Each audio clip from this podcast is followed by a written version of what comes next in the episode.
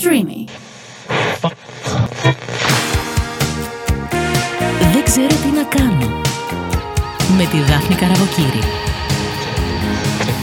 Σας καλωσορίζω σε ακόμη ένα podcast με τίτλο «Δεν ξέρω τι να κάνω» και σήμερα ήξερα για ακόμη μια φορά πολύ καλά τι να κάνω όταν ζήτησα από αυτόν τον άνθρωπο να έρθει εδώ καλεσμένος. Αυτός ο άνθρωπος ε, λοιπόν, ο Παντελής ο Τουτουτζής, είναι ένας τύπος πολύ ωραίος, είναι ταπεινός, είναι επαγγελματίας, ξέρει πολύ καλά να κάνει αυτό που κάνει.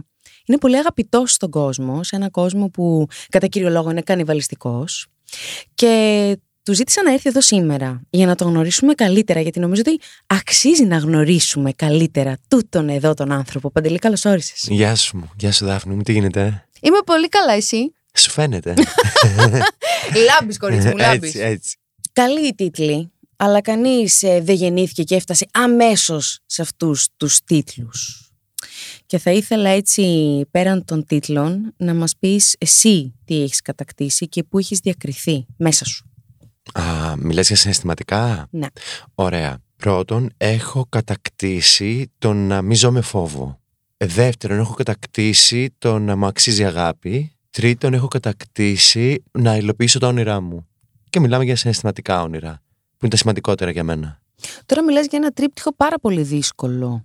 Φόβος, πότε τον ε, πάτησες κάτω σαν σκουλίκι; Τον πάτησα μετά από μια προεφηβική κατάθλιψη όταν δεν μου άφηνε την επιλογή γιατί θεωρούσα ότι είμαι πολύ μικρός για να ζω στο σκοτάδι οπότε έλεγα μέσα μου ποια είναι η λύση να το αντιμετωπίσεις. Τι να αντιμετωπίσεις, Γιατί μην ξεχνάς ότι ένα παιδί δεν έχει τα μέσα να καταλάβει τι σημαίνει ψυχοθεραπεία ή ψυχολογική προσέγγιση απέναντι στο φόβο. Έχει μόνο ένα ένστικτο.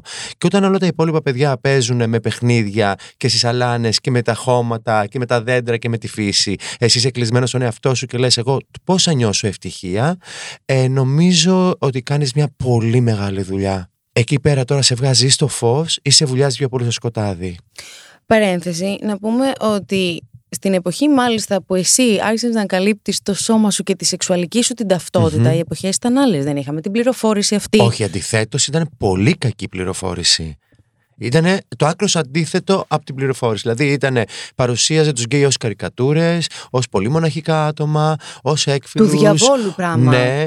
Ε, μην ξεχνάς ότι ήταν πολύ κοντά ακόμα και χώρες όπως και η Ελλάδα δεν ήταν έτοιμοι, που Δαχτυλοδεικτούμενοι ήταν οι γκέι στο δρόμο, με πολύ κακά επίθετα. Όλα αυτά σε τρομάζουν πάρα πολύ γιατί λες, οκ, το νιώθω.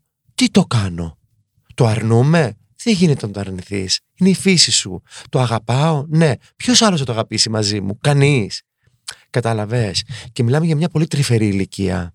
Κάτσε, γιατί έχω πολλές απορίες. Ναι. Λοιπόν, πότε ανακάλυψες εσύ ότι η σεξουαλική σου ταυτότητα ήταν αυτή; Πόσο χρόνο ήσουν. Από μωρό. Δηλαδή, θα σου πω τι συνέβη.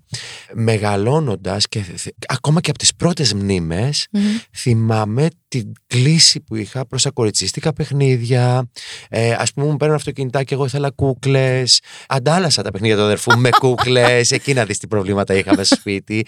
Μέχρι που οτιδήποτε υπήρχε και θύμιζε κοριτσίσικο παιχνίδι και ήταν πιο απενεχοποιημένο να το έχεις. Α πούμε, το μικρό μου πονι Δεν ήταν ακριβώς κούκλα, ήταν ένα λογάκι. Ήταν λίγο unisex. Ναι, μπράβο, ακριβώς. Ε, χτυπούσα τα unisex. αλλά που εγώ τα αισθανόμουν πιο κοντά στη δική μου φύση. Μετά έκανα παρέα με κορίτσια μου, ήταν πιο άνετα αυτό. Να παίξω το λάστιχο. Τότε αυτά τα παιχνίδια είχαμε. Ευτυχώς βέβαια, είχαμε αυτά τα παιχνίδια τότε. Ε, να βγούμε σαλάνες, να χορέψουμε, να κάνουμε χορογραφίες, να ακούσουμε μουσική, να μαζέψουμε κόλλες αλληλογραφίας. Οπότε, έτσι ήταν πάντα. Δεν θυμάμαι κάτι διαφορετικό μέσα μου. Απλά έπρεπε να το αποκωδικοποιήσω. Γιατί μέχρι τότε εμένα μου φαίνονταν απόλυτα φυσιολογικό να ξέρεις. Πότε το αποκωδικοποίησες, Όταν άρχισα να βλέπω επιθέσεις απέναντι στη συμπεριφορά μου. Ήσουν πόσων ετών; Πολύ μικρός. Δηλαδή; Ήταν αρχή του δημοτικού. Οι γονείς σου τι θέση είχαν σε αυτό το σκηνικό; Οι γονείς μου ήταν παρατηρητές και αυτό το κατάλαβα με την ψυχοθεραπεία μου.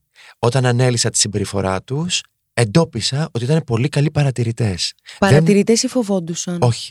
Ή μήπως δεν ήξεραν να το διαχειριστούν; Νομίζω ότι παρατηρούσαν, παίρνανε χρόνο. Δεν μπορώ να χρησιμοποιήσω τη λέξη ελπίζανε, γιατί δεν μου δείξανε όταν ε, το άνοιξα σαν θέμα και το ρίξαμε στο τραπέζι ότι σοκαριστήκανε, δεν σου είπα ότι κάνανε πάρτι, δεν σου είπα ότι βγήκαν έξω και είπανε wow, γιατί έχει φόβους για ένα, για ένα γονέα το, το παιδί του είναι γκέι και καλά αυτό που μου πει η μητέρα μου είναι ότι πώς θα ζήσεις, ποιος θα σε αγαπήσει; Δεν θέλω να σε βλέπω, σε- στε- δεν θέλω να σε νιώθω ε, ε, ένα πλάσμα της νύχτας. Δεν θέλω η σεξουαλική σου αυτότητα να έχει μέσα τόσο ενοχή. Ήταν τίμια αυτά που μου είπε για μια γυναίκα που μέχρι τότε αυτές τις πληροφορίες είχε στο μυαλό της.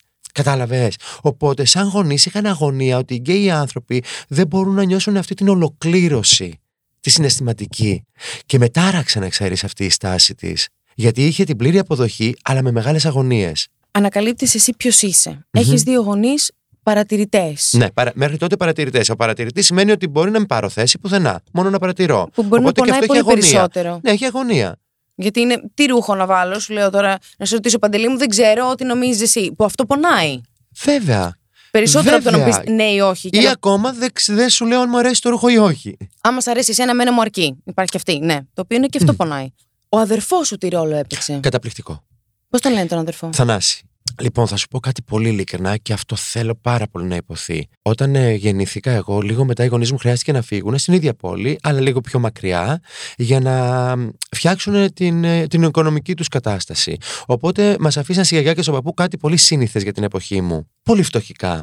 Φαντάζομαι ότι μοιραζόμασταν το ίδιο κρεβατάκι με τον αδερφό μου μέχρι ένα σημείο που εγώ πήγα και κοιμόμουν σε ένα άλλο δωματιάκι με τα ντιβανάκια, φαντάσου ακόμα τότε. Θυμάμαι ότι οτιδήποτε μου συνέβαινε και ακόμα δεν μπορούσε ο αδερφό μου να καταλάβει τι είναι, γιατί είναι τέσσερα χρόνια μεγαλύτερος, αισθανόταν τι μου συμβαίνει. Ε, δεν είχαμε κινητά, δεν είχαμε τίποτα. Μου άφηνε ένα σημειωματάκι στο μαξιλάρι μου ε, σε- όταν κοιμάμαστε ξε- ξεχωριστά. Έλα το βράδυ να ακούσουμε μουσική μαζί, γιατί αυτός ήθελε το χώρο του και μου το επέτρεπε και καλά όταν με έβλεπες σε ένα χορεμένο και πήγαινα και μου έβαζε ό,τι τραγούδια ήθελα εγώ που ήταν τότε Αλέξια, Σαμάνθα Φόξ, Μαντόνα, ενώ αυτός άκουγε, ξέρεις, πιο ροκ. Πιο, και πιο βαρύ. Ναι, ναι, ναι, ναι. Ήταν μουσικός. Αυτός έπαιζε μουσική κο- μπάσο από τα γενοφάσια του. Οπότε ήταν εκτός κουλτούρα. Μου άφηνε το χώρο σαν να μου έλεγε τώρα εδώ εκφράσου. Ήταν φοβερός. Είναι φοβερός αδερφός.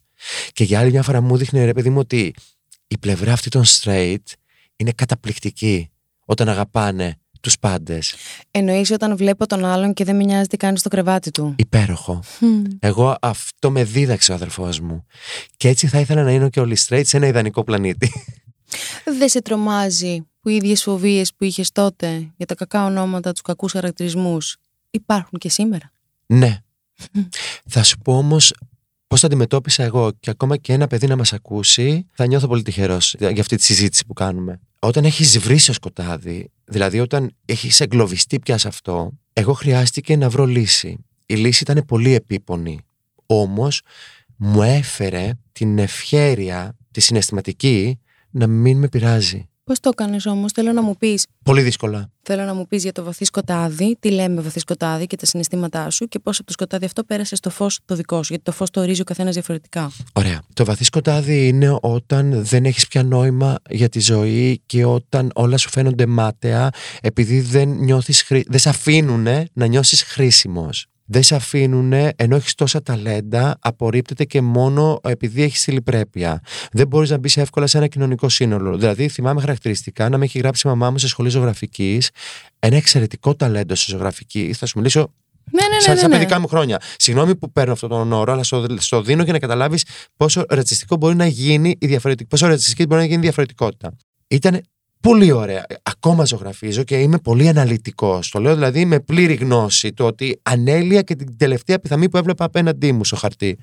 Λοιπόν, και πετιόντουσαν τα έργα μου με τη λογική του ότι δεν μπορούσε να πιάσει μαζί μου εύκολα ε, ο δάσκαλος ζωγραφική συζήτηση και φοβό, σαν να, σαν να μην ήμουν το καλό πρότυπο να σηκώσει και να συζητήσει. Και πρόσεξε, σου μιλάω πολύ ειλικρινά. Είναι άδικο γιατί ένα παιδί μπορεί να κρίνει αν αυτό που κάνει είναι καλό ή όχι. Νομίζω σαν παιδιά ήμασταν πιο αυστηροί ακόμα με τον εαυτό μας. Εγώ τουλάχιστον. Ήμασταν γιατί ήμασταν αφιλτράριστοι. Ακριβώς. Και επειδή ακριβώς συνήθως.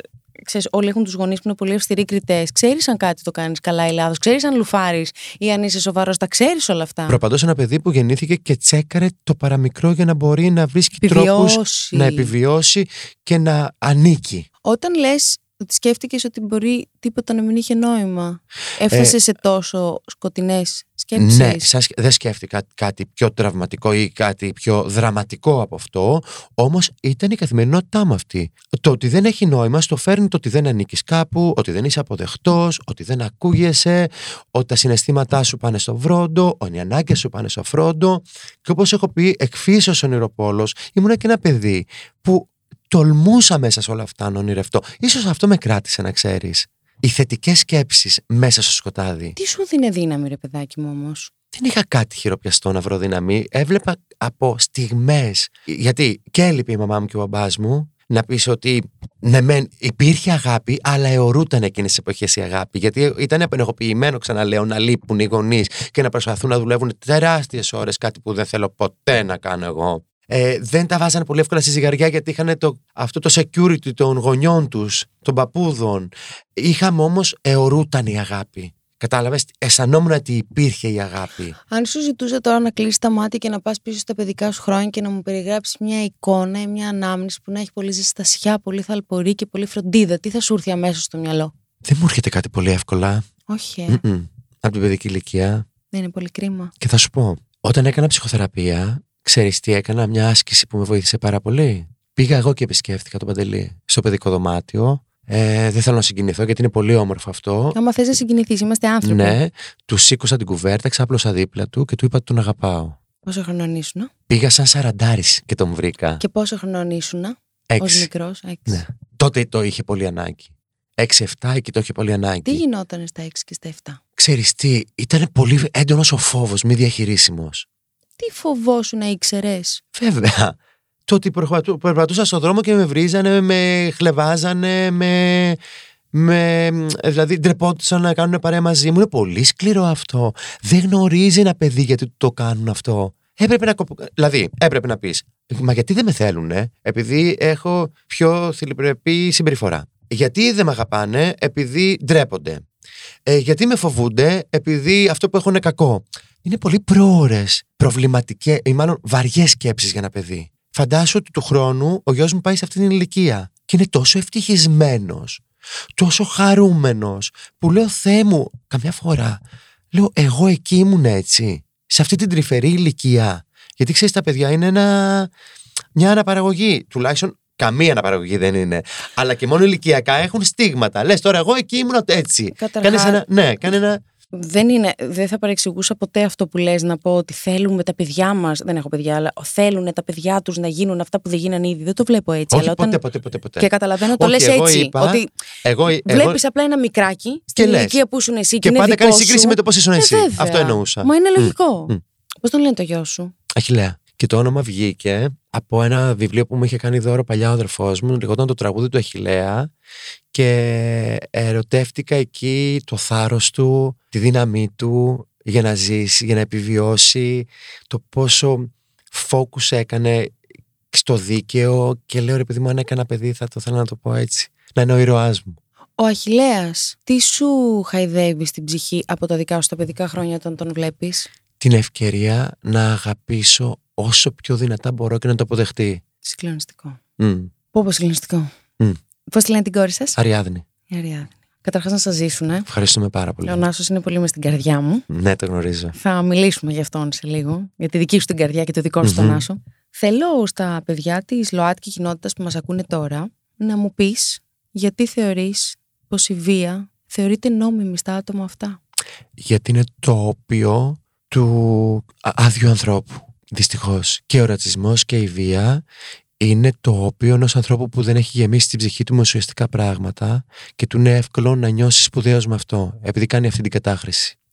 Επειδή ζούμε σε μια πολύ κανιβαλιστική κοινωνία που τελικά είναι τη 2023, από όταν ήσουν εσύ παιδί και από όταν ήταν οι άλλοι παιδιά, δεν έχει κάνει και μεγάλα άλματα, εντάξει. Όχι. Ούτε καν βήματα δεν έχει κάνει, όχι μόνο άλματα. Τι θα έλεγες λοιπόν στις ψυχούλες αυτών των ανθρώπων, αυτών των παιδιών της ΛΟΑΤΚΙ κοινότητας που αντιμετωπίζουν βία, που αντιμετωπίζουν ξυλοδαρμούς, που αντιμετωπίζουν αυτή την απέχθεια του να, κόσμου; να δυναμώσουν πολύ την ψυχή τους. Πώς, Δεν θα χωρέσει ποτέ καμία βία. Να νιώσουν υπερήφανοι. Πώς; Και χωρίς την ψυχοθεραπεία, εγώ θα έλεγα όλοι οι άνθρωποι να, πά- να μπορούσαμε να είχαμε την πολυτέλεια να πηγαίνουμε σε ένα σύμβουλο ψυχικής υγείας. Αλλά πρόσεξε, αν εγώ αποβάλω ότι αυτό δεν μου ανήκει σαν πληροφορία, αν εγώ βρω τρόπους να νιώσω όσο σπουδαίος πραγματικά είμαι και αισθάνομαι και να σκεφτώ ότι οι άλλοι προσπαθούν να με χαλάσουν και να μην πω κι εγώ στη διαδικασία να τους κάνω το χατήρι και να νιώσω σπουδαίος, έχω βρει κάτι τέχνη. Α πούμε, εγώ ενστικτοδός χρειαζόμουν ένα φανταστικό κόσμο. Και η τέχνη μου το χάρισε αυτό. Δηλαδή, μου έλειπε η μαμά μου, τη ζωγράφιζα σε ένα χαρτί.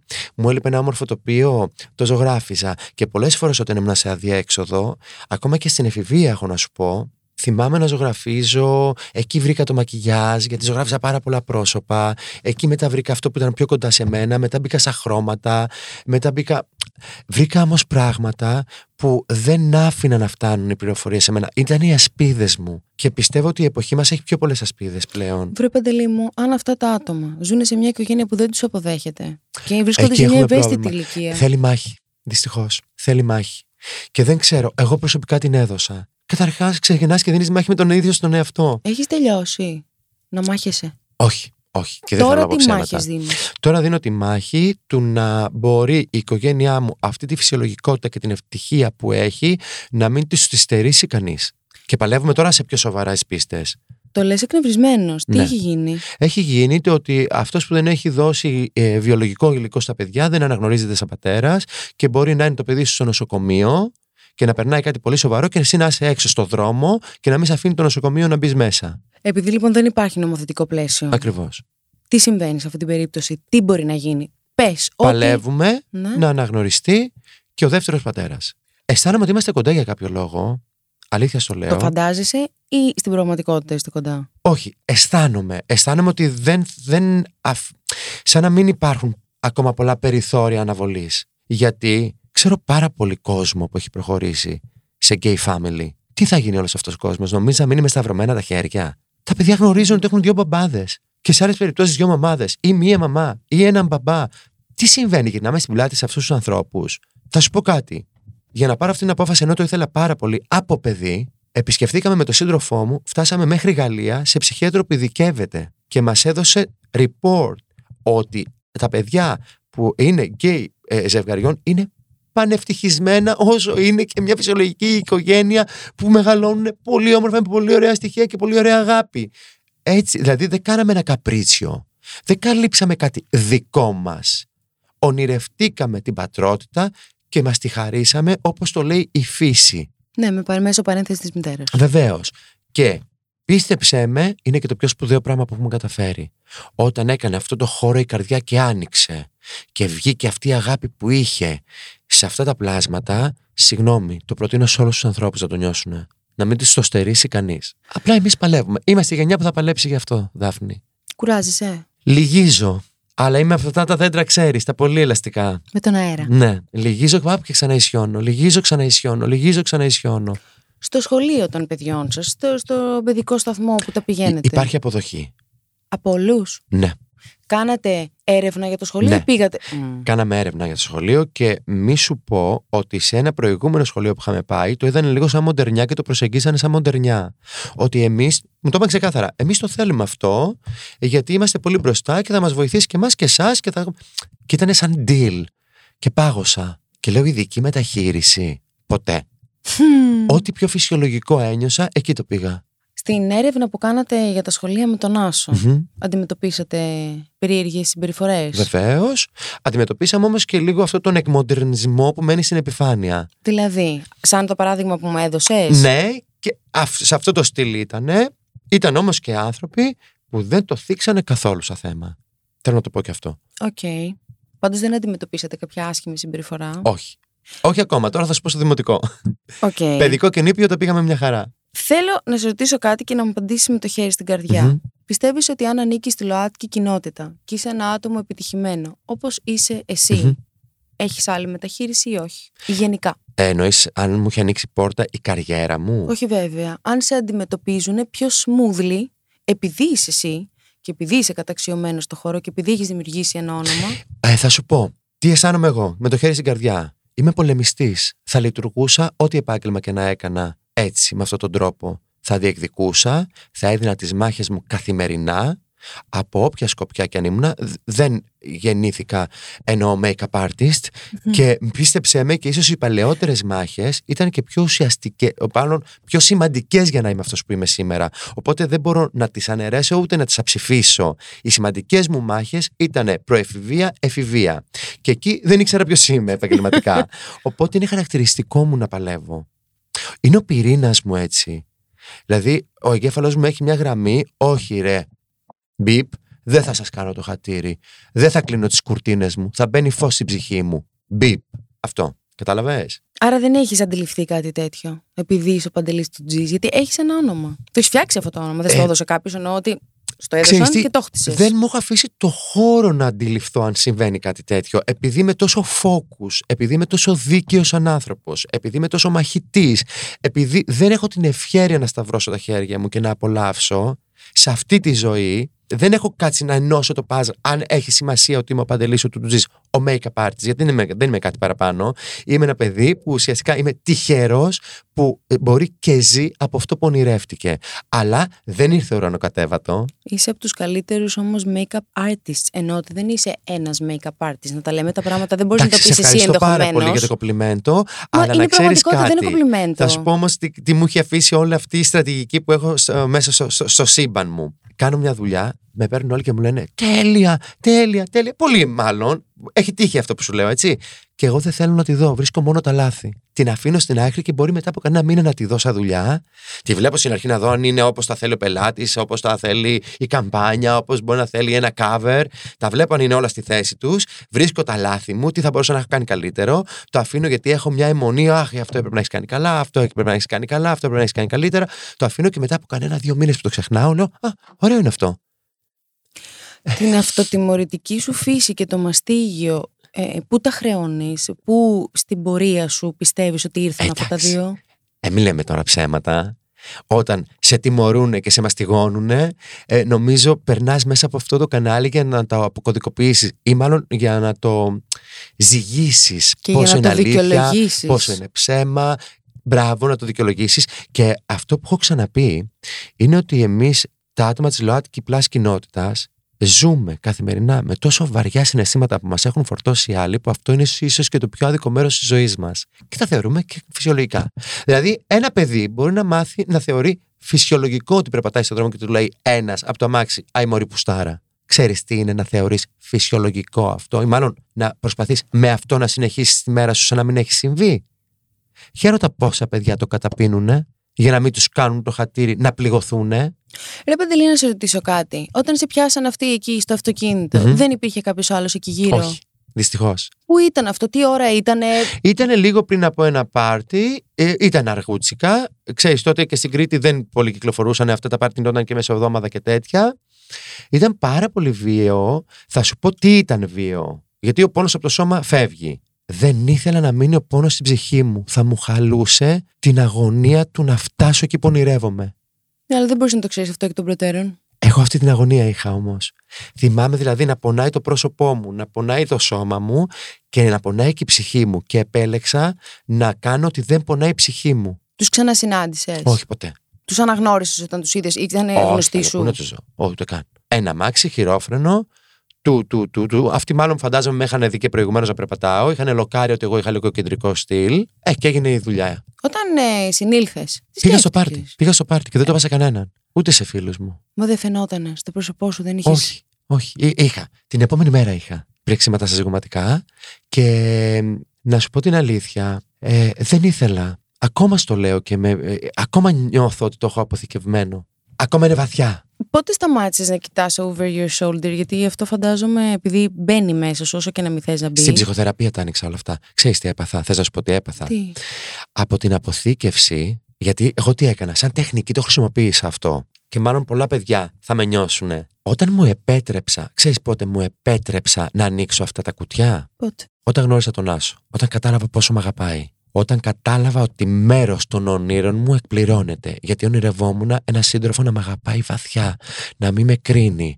Να με αγαπάει για την ψυχή μου. Για όλα τα μέρη της. Τα παιδικά, τα εφηβικά, τις αγωνίες που γιατί τότε που με γνώρισε ο Άσος είχα τις αγωνίες του να γίνω αυτό που ονειρευόμουν, έτσι. Πόσο ήσουν τότε; στα 20, τέλος της δεκαετία 20 με 30. Δηλαδή 28, πολλά χρόνια, άστο.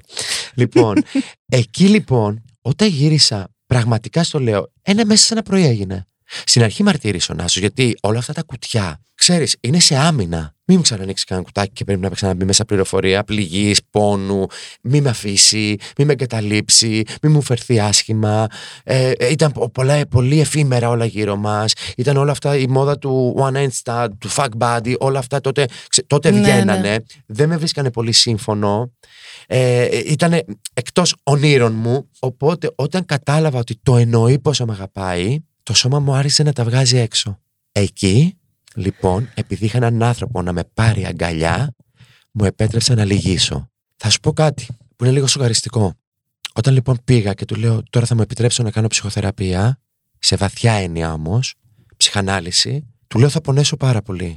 Το ήξερα, το ένιωθα. Γιατί ο πόνος ο συμπιεσμένος στα κουτάκια υπάρχει. Και ξέρεις ότι το τραύμα δεν έχει και ηλικία ούτε χωροχρόνο. Γυρίζει όποτε θέλει, βγαίνει, σου σκάει και όποτε θέλει μπαίνει. Γι' αυτό και δεν ελέγχεται πολύ εύκολα στην ψυχοθεραπεία. Ένα τραύμα. Δεν μπορεί να το πιάσεις από τα μαλλιά από το σβέρκο, το πιάνεις και σου γλιστράει στα χέλη. Γιατί έχει κατοικεί, έχει βρει τρόπους να κρύβεται μέσα σου. Λοιπόν, και γυρνάω στο σπίτι, στις πρώτες συνεδρίες, δεν το ξεχάσω ποτέ, μου βγαίνει κρίση πανικού γιατί το σώμα μου πια τα άφησε και η άμυνα του οργανισμού ήταν η κρίση πανικού για να μην μου γυρίσει και πολύ έντονη κατάθλιψη. Η δεύτερη επίσημη κατάθλιψη που είχα στην πορεία μου, επίσημη. Κάποια στιγμή λοιπόν δεν έβγαινα από το σπίτι. Αυτό που σου λέω δεν το έχω ξαναπεί. Τι λες ρε Παντελή; Δεν μπορούσα να βγω. Άνοιγα τα μάτια μου, το έλεγα τι ώρα είναι; Μου λέγε 12 τη νύχτα, τα ξανάκλεινα. Τι ώρα είναι, 9 το πρωί. Τι ώρα είναι, 3 το μεσημέρι. Με τάιζε, με φρόντιζε. Ναι, μου φέρνει, επειδή του είχα πει ρε παιδί μου, ήταν ένα παιδί που ε, θέλω να φροντίσω, θέλω να αγαπήσω. Μου φέρνει τότε δύο σκυλάκια στη φάση αυτή πάνω. Μου λέει, κάτσε το, να το Πάρε, φτια- πάρε, ναι, παιδί μου, πάρε μια ανάσα. Ναι. Θες να πάρουμε λίγο αέρα να βγούμε έξω. Εντάξει, εντάξει, θες; καλά είμαι, καλά είμαι, ναι. καλά είμαι, καλά είμαι. Απλά τώρα αυτά τα πράγματα, ξέρεις, επειδή δεν τα συζητάς και σε καφέ, Ε, ναι, κατάλαβες. εννοείται και κάθε μέρα. Ήρθα να σα βάψω, καθίστε να σας πω. να μου πεις τώρα, τα συζητάς σε μια συνέντευξη; Ναι. Ναι, τι- γιατί υπάρχουν πολλά παιδιά έξω. Αυτό ακριβώς. Είναι ιερός ο σκοπός. Ναι, είναι ιερός ο σκοπός. Λοιπόν, και μου λέει, επειδή όλο αυτό το παθαίνεις από πολύ αγάπη που έχεις να δώσεις και κανείς δεν την πήρε, έλα. Και ξεκίνησε με τα σκυλάκια και βγαίναμε 100 μέτρα έξω από το σπίτι. Γυρνούσαμε. Του λέγα δεν είμαι καλά, δεν είμαι καλά, με πιάσανε ταραχή, υδρόνα τα χέρια μου και τέτοια. Γιατί όμως, Γιατί βίωνε το σώμα μου όλα αυτά που είχα κρύψει. Βίωνε το σώμα μου τον πόνο εκείνης της βραδιάς που είπες, το bullying, την απόρριψη, τη μοναξιά, το φόβο. Μου επέτρεψα να ανοίξουν τα κουτιά και να βγουν όλα έξω. Κατάλαβες; Οπότε έπρεπε να τα βιώσει το σώμα μου για να φύγω μακριά τους. Εκεί. Από εκεί και πέρα ήταν το φως. Δεν ήταν μέχρι τότε πίστευα ότι είχα βρει μια φόρμουλα να μην φτάνουν σε μένα. Απλά είχα βρει μια φόρμουλα να τα καταπίνω Και να τα μπλοκάρεις. και να τα μπλοκάρω. Εκεί μου επέτρεψα, χτυπιόμουν κάτω, κάτω, σαν το χταπόδι από τη κρίση πανικού και πήγαινα στην ψυχολόγο και της έλεγα: Θα περάσει. Αυτή είναι η ερώτηση που κάνω πάντα στον Άσο, βέβαια. Και μου λέει: Ναι, ακόμα και τώρα. Πάω σε μια δουλειά, ας πούμε, και μπορεί να τύχει κάτι α, κακό, κάτι αυτό, ή πάω, ξέρω εγώ, να κάνω μια συναισθηματική ε, κατάσταση και δεν μου βγαίνει. Θα περάσει; Αυτή είναι η ερώτησή μου πια. Αν μου πει ο Νάσος, ναι, θα περάσει. Γιατί είναι ο καθρέφτης μου. Γιατί με ξέρει πάρα πολύ καλά, γιατί με αγάπησε για πολύ, πολύ σημαντικούς λόγους και με αποδέχτηκε, όπως και εγώ εκείνον. Και μεγαλώσαμε μαζί, κρατώντας ο ένας το χέρι του αλουνού, και κανείς σε αυτόν τον κόσμο δεν είχε το δικαίωμα να στερήσει τα όνειρά μας. Ήταν μια σχέση πολύ βαθιά δουλεμένη, με πολύ πόνο, με μεγάλες αξίες μέσα, με μεγάλη αποδοχή, με εκτίμηση και με αγωνία ο ένας να γίνει καλύτερος από τον άλλον. Δηλαδή, έχουμε ανταγωνισμό αγάπης, πώς να σου το πω και προσφοράς. Πήγαμε λοιπόν στο παρκάκι σιγά σιγά, σιγά σιγά σιγά σιγά με τα σκυλάκια, σιγά σιγά. Μετά άρχιζαμε να ταξιδεύουμε σιγά σιγά γιατί δεν μπορούσα να φύγω από την πόλη. Δούλευες Πώς- τότε ή δεν είχες ξεκινήσει; Τότε ήμουνα, ε, ε, είχα αφήσει μια δουλειά και ενώ είχε γίνει πρόταση μια πολύ μεγάλη θέση, είχα Τι- πάει, είχα κάνει το interview και ευτυχώς μου είχαν δώσει 1,5 μήνα μέχρι να έρθει η εταιρεία καλλιτικών και να ενεργοποιηθεί στην Ελλάδα και έπεσε πάνω εκεί ευτυχώς. Βέβαια, αυτό δεν σημαίνει ότι δεν ερχόταν και δεν με έπαιρνε από τη δουλειά με κλάματα και με. ε, ε, όχι να φεύγω από τη δουλειά, γιατί είμαι σκυλή. Αλλά στο τέλος, εγώ ενώ θα μπορούσα να γυρίσω πίσω με το τρόλι, του έλεγα: Αλλά πάρε με σε παρακαλώ, δεν μπορώ να περπατήσω, τρέμουν τα πόδια μου. Δεν το έβαζα κάτω. Γράφτηκα θέατρο για αυτοβελτίωση. Μαζί με την ψυχοθεραπεία όλα αυτά. Έπαιρνα τηλέφωνο την ψυχολόγο χωρίς. Αλήθεια σου λέω, όταν πιεζόμουν πάρα πολύ και της έλεγα: Θα περάσει πάλι. Θα περάσει. Το πίστευα ότι θα περάσει. Όλο αυτό τον όγκο που είχα καταπιεί Ήθελα να φύγει, να τον αφήσω, να εξατμιστεί στο σύμπαν. Ήθελα να είμαι καθαρός. Ήθελα να καταλάβω γιατί φοβήθηκα. Ήθελα να καταλάβω. Απλά το ξαναβεί. Μάλλον το βίωνα. Το βίωσες. Εκεί το βίωσα. Αυτό ήταν ένα πολύ δύσκολο και πολύ συμπιεσμένο συνέστημα. Ε, από εκεί και πέρα λοιπόν, τι έγινε όταν μπήκα ψυχοθεραπεία, είναι σαν τις γρίλε. Ανοίγανε σιγά σιγά, βρε, θα έρθει λίγο φως, σαν να μπήκε λίγο. Μετά λίγο, Αχ, καλύτερη μέρα. Σήμερα πέρασε ο ήλιος πιο πολύ μέσα στην ψυχούλα μου. Α, σήμερα, γιατί αυτό το λέω; Γιατί θυμάμαι παλιά η μαμά μου μας ξυπνούσε το πρωί και άνοιγε τις γριλιέ και έμπαινε το φως. Ήταν το πιο όμορφο συνέστημα και η πιο όμορφη εικόνα που είχα. Ιδέες, είχα... γιατί σε ρώτησα πριν. Να, το, να η μία. Ορίστε. Βρήκα μια πολύ σημαντική, μάλλον καθοριστική για τη ζωή μου. Αυτή ξανά έψαξα να βρω. Δηλαδή, αν μου έλεγες να το ζωγραφίσω ως ψυχοθεραπεία, τι κέρδισα, αυτές τις γρίλε πάλι και η μαμά μου και ζεσθενόταν η ψυχούλα μου το πρωί. Αυτό κέρδισα. Και εκεί καθάρισα. Πώς θα σου πω, εκεί μετά, όχι, δεν μπορεί να μου κάνει κανείς τίποτα. ε, Κατάλαβες τι εννοώ. Είναι μάταιο και για να προσπαθήσει κάποιος. Πριν ανοίξω το κεφάλαιο Νάσος, γιατί μου αρέσει να μαθαίνω τα πρώτα dates πώς ήταν. Αφοβερά. Ειδικά ανθρώπων που σου καθορίζουν τόσο πολύ τη ζωή, γιατί δεν είναι όλες οι σχέσεις ίδιες, εντάξει. Θέλω να μου πεις ποιες αξίες δεν καταπατάς με τίποτα σε όλα σου τα τερέιν της ζωής. Λοιπόν, τη δικαιοσύνη, είμαι ο πιο δίκαιος άνθρωπος στον κόσμο και το να βοηθάω. Έχω αιμονή με αυτό. Θα σου πω ένα χαρακτηριστικό. Τώρα θα με πεις ψυχαναγκαστικό. Αλλά ναι. Όχι, είσαι και με τη συμμετρία, αλλά θα μας το πεις σε λίγο ναι. αυτό, ναι. Ε, πάω στο δρόμο το πρωί που ξυπνάω. Έχω πάντα ένα εικοσάρικο σε κέρματα. Και αρχίζω από τα φανάρια και αν περάσω από κάποιον άνθρωπο και με πιάσει πράσινο και δεν προλάβω να δώσω έστω και 50 λεπτά, δεν σου λέω ότι κάνω κάτι σπουδαίο, έστω και 50 λεπτά ε, θα το σκέφτομαι όλη μέρα. Είσαι αυτός, ε. Ναι, είμαι αυτός. Τα παιδιά που είμαι στη σχολή, που κάνω μάθημα, πάρε, θα σου δώσω 50 άτομα να δεις που βρίσκεται η καριέρα τους αυτή τη στιγμή. Θα σου δώσω αυτή ένα report για μένα. Τους γονείς μου, σε ό,τι δυσκολία και αν είχαν. Εγώ πολλές φορές δεν είχα τότε το 9, το 8, ε, ακόμα έβγαινα στην αγορά. Τους έστελνα από αυτά που έβγαζα τα μισά. Λέγοντας σε εμάς μου ότι βγάζω τα τριπλάσια για να μην στεναχωρηθεί. Γιατί τότε ξέρεις, βγήκαν στη σύνταξη, στενέψαν τα πράγματα, τους κόβαν τις συντάξεις, είχαν υπολογίσει αλλιώς η ζωή τους και τους έλεγα ψέματα ότι έβγαζα τα τριπλάσια, ενώ τους έστελνα τα μισά. Αυτό είναι το μεγάλο μου χαρακτηριστικό. Και νομίζω ότι μου το ανταποδίδει. Πιστεύεις στο Θεό; Πιστεύω. Είσαι κάποια ανώτερη δύναμη. Θεό. Πιστεύω σε ένα Θεό που δεν σχετίζεται πολύ με αυτή την Εκκλησία. Θεός και Εκκλησία δεν είχαν ποτέ σχέση. Ακριβώς. Ε, αυτό το έχω ξεκαθαρίσει μέσα μου. Και επειδή μεγάλωσα με μια γιαγιά που μου έλεγε φοβερές ιστορίες για το Χριστούλη και την Παναγίτσα, θυμάμαι να κάνω την προσευχή μου και να λέω: Αν αυτό που έχω και νιώθω, εσύ που με αγαπάς και εγώ που σε αγαπάω τόσο πολύ, πάρε μου το. Κατάλαβες; Και τελικά από τις προσευχές κατάλαβα ότι είναι δικό μου. Ότι δεν θα φύγει και πρέπει να το αγαπήσω. Οπότε σε αυτό το Θεό πιστεύω που με έκανε ο Παντελής που είμαι. Να παλεύω, να λυγίζω και να ξανασηκώνομαι. Γιατί αυτό είναι το μυστικό να ξέρεις. Ναι, γιατί ότι θα λυγίσει είναι βέβαιο, mm. θα πέσει είναι ακόμη mm. πιο βέβαιο. Mm. Το θέμα είναι όντως να ξανασηκωθείς. Και πώς, γιατί εσύ ξανασηκώθηκες και δεν ήσουν με όπλα. Δεν ήσουν οργισμένος. Σηκώθηκες. Δεν είχα τα μέσα. Για να δώσεις αυτά που δεν σου δόθηκαν ποτέ. Ακριβώς. Ακριβώς. δηλαδή, όχι εκδικητικά, με αγάπη. Ακριβώς. Αυτό είναι το πιο σπάνιο κομμάτι. Ναι, ισχύει. Ισχύει. Και αυτό είναι και το πιο δύσκολο. Θέλω να ανοίξω έτσι το κομμάτι Ινάσος. Πότε το γνώρισες το αγόρι αυτό, πότε; Λοιπόν, το 2007 ήταν 20... Είπα παραμονή Χριστουγέννων. Είχα βγει με μια φίλη μου, την Goldie, η οποία ήταν η πρώτη αγκαλιά στην Αθήνα.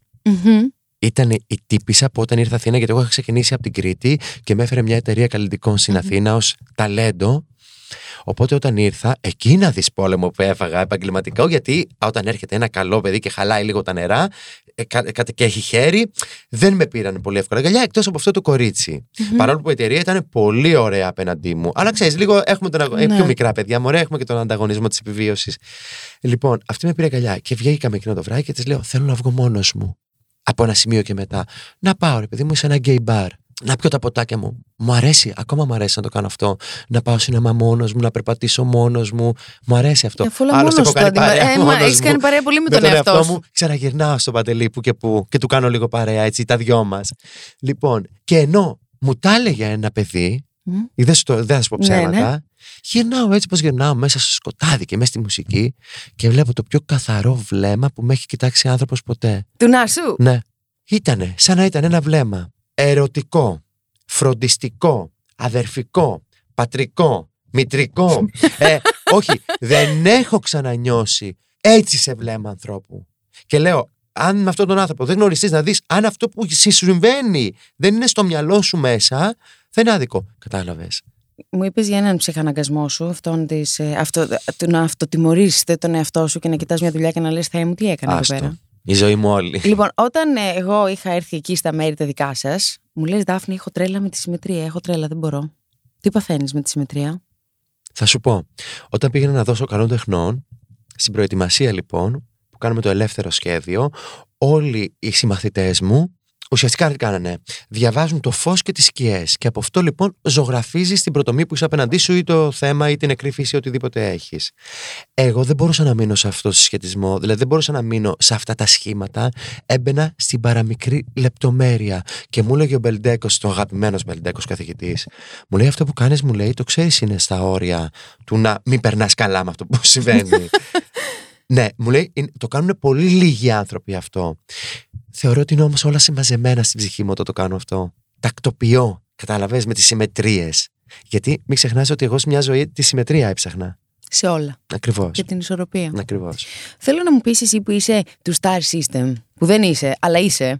Μάλλον είμαι Star Star και το εννοώ. Αυτό, δεν είσαι, ξέρεις. είσαι όντως Star Star. Θέλω Ναι. να μου πεις ένα σχόλιο έτσι ε, για το σύστημα εδώ στην Ελλάδα σε όλα τα επίπεδα. Το Star σύστημα όμως. Αν είναι αξιοκρατικό, αν είναι βρωμερούλι, αν είναι λίγο συχαμένο, αν είναι. Λοιπόν, υπάρχουν υπερταλαντούχοι άνθρωποι ε, σε, σε όλους τους άξονες. Δηλαδή, εγώ θεωρώ υπερταλαντούχα την Ελένη Φουρέιρα και αξιοκρατικά με πολλές δυσκολίες ανέβηκε εκεί που είναι. Υπερταλαντούχα την Άννα Βύση. Υπάρχουν όμως και υπερεκτιμημένα άτομα. Μμμ. Ε, υπερταλαντούχα η Ρούλα Πατεράκη, την λατρεύω και έχουμε συνεργαστεί, γιατί εγώ αυτό που έχω καταφέρει τελικά με όλο αυτό το ψάξιμο που έκανα είναι να απενοχοποιήσω την αγορά Μμμ, μμμ. και να μπορώ να κάνω την ίδια στιγμή που κάνω μ- ένα pop icon να κάνω και αρχαία τραγωδία.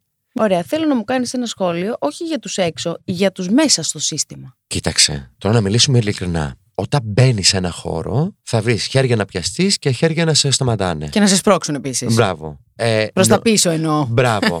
Αυτό είναι που άλλαξα εγώ, να ξέρεις. Και γι' αυτό Δηλαδή; και είμαι και 7 χρόνια καθηγητής και με ζητάνε κάθε χρόνο και ανανεώνουν το συμβολαιό μου. Γιατί από τα παιδιά προκύπτει η ανάγκη μιας σχολής να σε έχει και να σε Ε, ξαναέχει. βέβαια. Κάποια στιγμή παίζει και λίγο. Μμμ, μμμ. Κατάλαβες, παίζει και λίγο η απόρριψη και λίγο οι τρικλοποδιές Και λίγο η αυτό. κλίκα. Και λίγο η κλίκα. Αλλά τι κράτησα εγώ; Κάνω τη δουλειά μου και πάω σπίτι μου. Δεν μπορώ. δε- Δηλαδή, δεν είμαι. Δεν πάω σε πάρτι. Δεν κάνεις κουτσομπολιό, δεν, Δεν κάνω μπαίνεις σε κουτσομπολιό. συζητήσεις, επαγγελματίας μπαίνεις, βγαίνεις δεν έχω φυλάκια. πει για το τι συμβαίνει σε καμαρίνι ποτέ και σε κανέναν. Δεν, με ρωτάνε τι μπορεί να έχει συμβεί εδώ, τι μπορεί να έχει συμβεί εκεί. Με έχουν χιλιοτσεκάρει. Δεν με. Άκου. Delete. Όταν σου λέω delete, delete. Και αυτό τελικά εκτιμήθηκε από τους πελάτες και, τις συνεργα... και τους συνεργάτες. Και όταν λέω συνεργάτες, εννοώ από τη Φουρέιρα, τη Βύση, την Πατεράκη, Την έτσι, τη τον γιουβέτσι, την Παπαθεοχάρη, αλλιώ. τον Ναι, σκηνοθέτη. βεβαίως. Από αυτούς εκτιμήθηκε αυτή η στάση, συν ότι είμαι πάρα πολύ εργατικός. Τι δεν έχουμε ως κοινωνία είναι η ενσυναίσθηση, είναι η παιδεία, είναι ότι έχουμε μεγαλώσει με άλλα πρότυπα. Τι σε εξοργίζει στο σήμερα, στο σήμερά μας, που το έχουμε όλοι ως κοινό Η παρονομαστή; συνέστηση. Συνέστηση. Ναι. Θα σου εξηγήσω γιατί. Γυρνάμε πολύ εύκολα μόνο την πλάτη. Ξεχνάμε πολύ εύκολα. Δηλαδή και κουκουλώνουμε πολύ εύκολα. Γιατί μας Και δεν βολεύει μας και πάει. βολεύει και τους άλλους. Δεν μας πάει παρακάτω όμως αυτό. Είναι σαν λίγο θεατράλε η συμπεριφορά μερικών ανθρώπων. Εξοργίζονται, κάνουν, δείχνουν. Και μια Ή στιγμή, αγαπάνε πολύ. ναι, και μια στιγμή η απόλυτη σιωπή, το απόλυτο κενό, η αγάπη, η, η αγωνία, η ανάγκη για αλλαγή δεν είναι στιγμιαίο συνέστημα. Έχει βαθιά δέσμευση και πορεία και διαδρομή. Είδες τι μου πες πριν, μάχεσαι ακόμα, μα μια ζωή θα μάχουμε. Αλλιώς τι νόημα έχει; Δεν έχω κάτι άλλο να σε ρωτήσω. Χαίρομαι πάρα πολύ που σε κάλυψα, να ξέρεις. Μάλλον που σε γέμισα. Με γέμισες. Με πολύ συνέστημα. Δεν μου αρέσει να κλαίω από αυτό που ακούω, αλλά εντάξει, είμαστε όλοι άνθρωποι. Ξέρεις, και ο καθένας ταυτίζεται με τα δικά του. Και εμένα με εκνευρίζει λοιπόν το δάκρυ. Πολύ. Αλήθεια σου λέω. Πολύ. Γιατί ξέρεις τι γίνεται. Φαίνεται σαν να λυγίζει, αλλά το δάκρυ τελικά τι είναι; Μου είναι, φαίνεται είναι η- ψεύτικο. Μπράβο. Αλλά δεν είναι. Δεν είναι. Σε όλες είναι τις η μνήμη του περιπτώσεις. πόνου το δάκρυ, έτσι. Ναι, αλλά να πρόσεξε. ξέρεις. Είναι και σ- ότι δεν είναι ίδιο σε όλες τις περιπτώσεις. Όχι, δεν είναι ίδιο. Άλλοι κλαίνε για Καλά, τα δεν views. έχουμε κάνει, φαντάζομαι, και τεχνική του πόσα κλάψεις. Αυτό σου λέω, δεν έχουμε στικάκι ναι, και τα όχι, λοιπά εδώ όχι, στο όχι, μάτι. όχι. Δεν έχουμε και αυτές τις τεχνικές μπράβο να βάζουμε Αυτό, αυτά του τα δάκρυα και θεάτρου. τένα. Ναι. Αλλά με κάλυψες γιατί, μ, ξέρεις, ήταν αυτά θεωρώ που ήθελα να ακούσω για να πω ότι τι ωραία τώρα που θα τα ακούσουν και οι άνθρωποι που θα ακούσουν αυτό το podcast θα τους μείνει κάτι. Ξέρεις, είναι σημαντικό γιατί για αυτούς το κάνουμε. Ο λόγος που το έκανα, θέλω να σου μιλήσω πρώτον, γιατί η πρόσκλησή σου ε, σε Γιατί θεωρώ είσαι- έναν άνθρωπο που έχει την συνέστηση αυτό που λέγαμε. Πρώτον. Και Δεύτερον, νομίζω ένα μέρος της ζωής σου, ε, το κοινό μας, ας πούμε, αν μου έλεγες ποιο είναι, είναι το δίκαιο και η αλήθεια. Πολύ. Το αισθάνομαι από την πρώτη στιγμή που σε ξέρω αυτό. Οπότε και για μένα αυτό ήταν ένα πολύ ωραίο κανάλι. Το δικό σου personality εννοώ και αυτό που εκπροσωπείς. Και γι' Πολύ αυτό σε είμαι εδώ. ευχαριστώ. Πολύ σε ευχαριστώ. Να είσαι Ξέρεις τι, σε καλά. φώναξα για δύο λόγους. Αφενός γιατί είναι είσαι ομοφιλόφιλος και το να είσαι ομοφιλόφιλος πλέον θεωρώ ότι είναι συμβολισμός στη σημερινή κοινωνία για πολλά πράγματα. Εντάξει, είναι ένα ξόρκι το οποίο μπορείτε να κάνετε μόνο εσείς σε όλους τους υπόλοιπους τους αμαθείς. Και σε κάλεσα γιατί είσαι και μπαμπάς. Μμμ. Ξέρεις, είναι δίπολο. Γι' αυτό. Ναι.